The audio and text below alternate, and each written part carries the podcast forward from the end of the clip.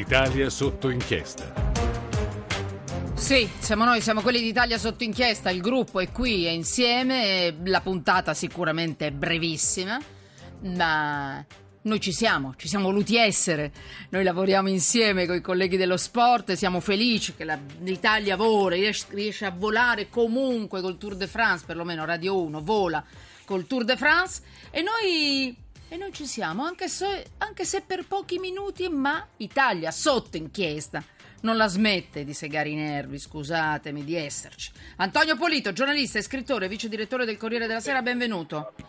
Salve, eccomi. Grazie direttore. Tra, tra l'altro lancio un segnale a Gianetto Regassani, presidente dell'Associazione Avvocati Matrimonialisti Italiani. Probabilmente salta il suo intervento perché la puntata è più breve, ma tanto l'argomento lo recuperiamo. Perché sai, direttore, no, direttore, scusa, ti ho chiamato direttore. invece, invece adesso sei vice direttore Corriere della Sera, giornalista. mi hanno, mi hanno degradato. Non è vero, e infatti lui era direttore fino a qualche giorno fa. Eh, però uno rimane, eh, uno rimane sempre direttore, adesso sei in una delle testate Eh, beh, leader. Dai, dai, eh, eh, per noi sei. Vabbè, sei tu. Gianetto Regassani, amico. eh, esatto. Gianetto Regassani, se ci, ci sta ascoltando, ma comunque lo stiamo avvisando, lo avvisiamo perché la notizia è molto carina. Vabbè, vediamo. Direttore, eh, vabbè, senti, basta, sei, sei direttore del Corriere vabbè. delle Galassie, va bene, con Dark Fenner, ti piace? Sì, va bene. Senti Antonio Bolini, Bonito, si parla di Tsipras, si parla del, si parla del piano di Tsipras che non c'è. Che non c'è. Gelo, Merkel, io mi immagino la faccia della Merkel, essendo stata in collegio per un bel po' di tempone in, in collegio a Heidelberg, io la conosco bene la faccia dei tedeschi delusi, è raggelante.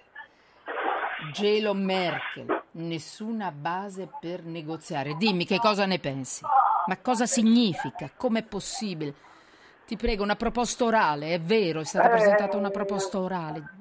A parole. Ma eh, sì, onestamente è abbastanza sorprendente, devo dire, che oltretutto il, il governo greco ha chiamato un referendum, ma che ha convocato un referendum più di una settimana fa, no, vi ricordate, proprio su una proposta che aveva rifiutato nella trattativa con l'Europa, con i creditori. Quindi immaginavo che avessero in testa che cosa della proposta che avrebbero fatto dopo la vittoria del no, che cosa che poi è arrivata. Invece sorprendentemente oggi non è arrivata una proposta scritta, dice che arriverà domani, arriverà una richiesta di aiuto, di assistenza al fondo salva stati, che è una struttura che l'Europa si è data per intervenire in caso di crisi. Naturalmente eh, i, leader europei stanno tutti dicendo che sarà legata a una forte condizionalità, cioè come sempre in questi casi ehm, come sempre in questi casi i soldi vengono dati in cambio di impegni che possono essere di vario genere, riforme eh, o di austerità o di tagli alla spesa o di nuove tasse,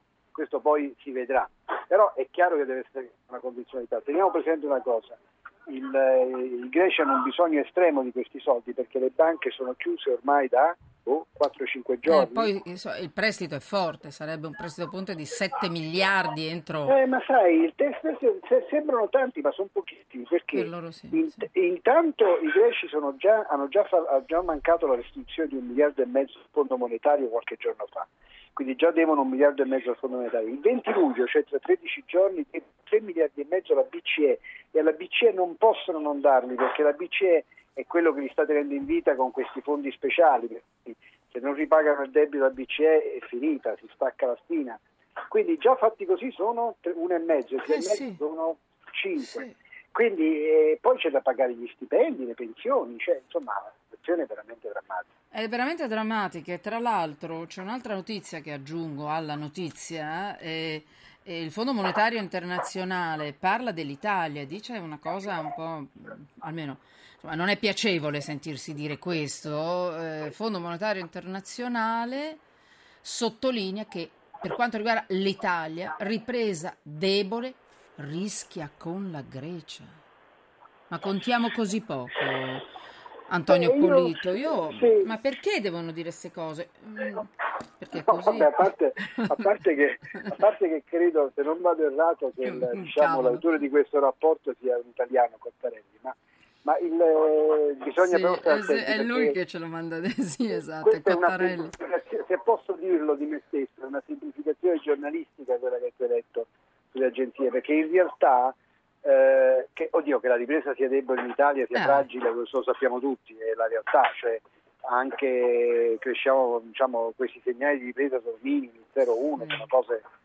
Quindi è chiaro che noi dobbiamo sperare in una situazione globale tranquilla, eh. di crescita, senza, mm. senza è chiaro che il guaio greco eh, colpisce innanzitutto mm. l'economia e la difesa più fragile.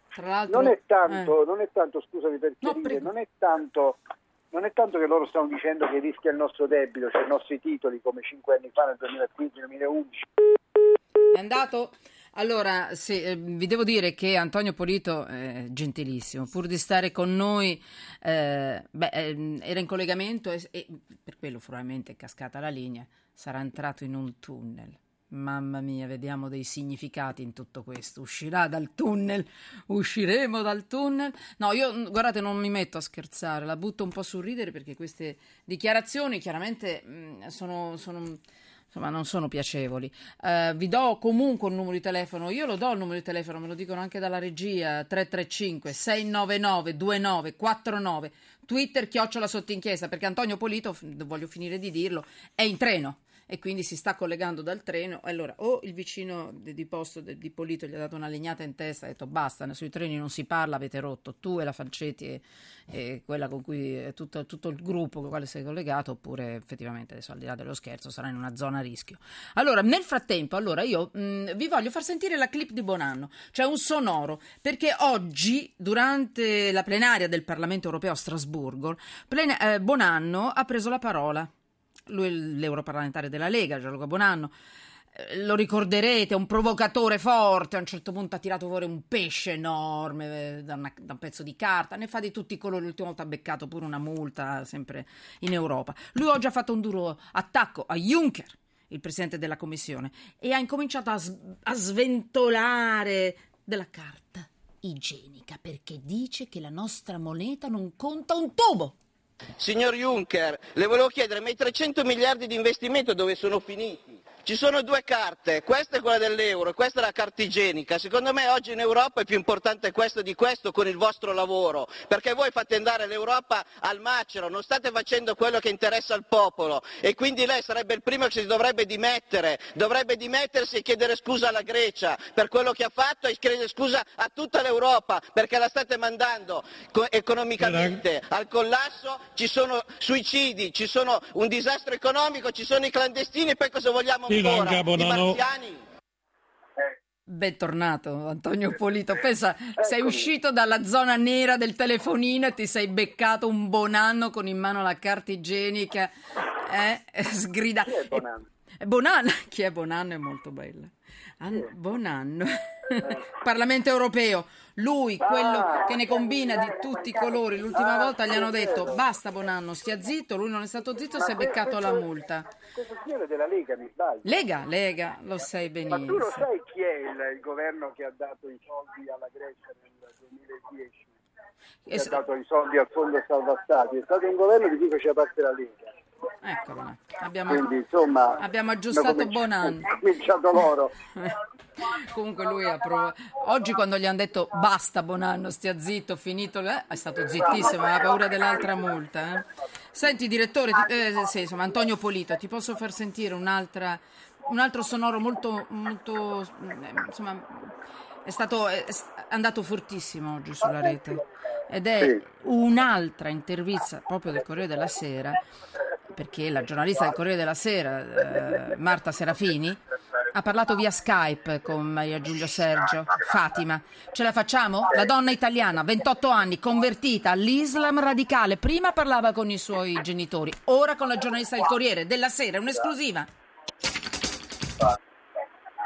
Lo Stato islamico non tortura nessun prigioniero, ok? Ma agisce secondo la Sharia ok? Secondo la legge di Allah subhanahu wa ta'ala. Noi quando decapitiamo qualcuno, e io dico noi perché anch'io faccio parte di Daula l'Islamia, ok?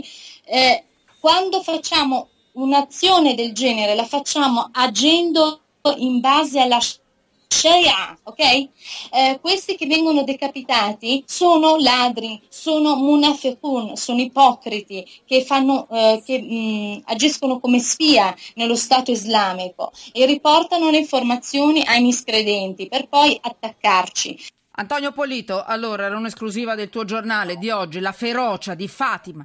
Decapitiamo gli infedeli. Riesci a farmi una battuta perché abbiamo già finito la trasmissione? Dimmi. Sai, è agghiacciante che cosa si può, quanta violenza si può immaginare in nome di Dio. Eh, credo che il, il, Dio degli islamici, così come il nostro Dio, inorridirà come noi a sentire queste cose.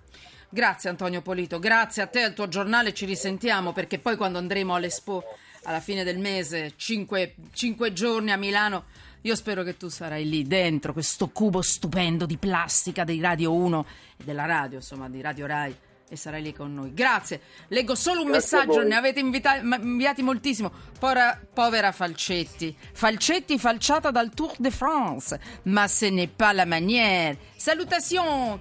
Mimmo, Teramo, Mimmo, sei un mito. Eh sì, linea GR1.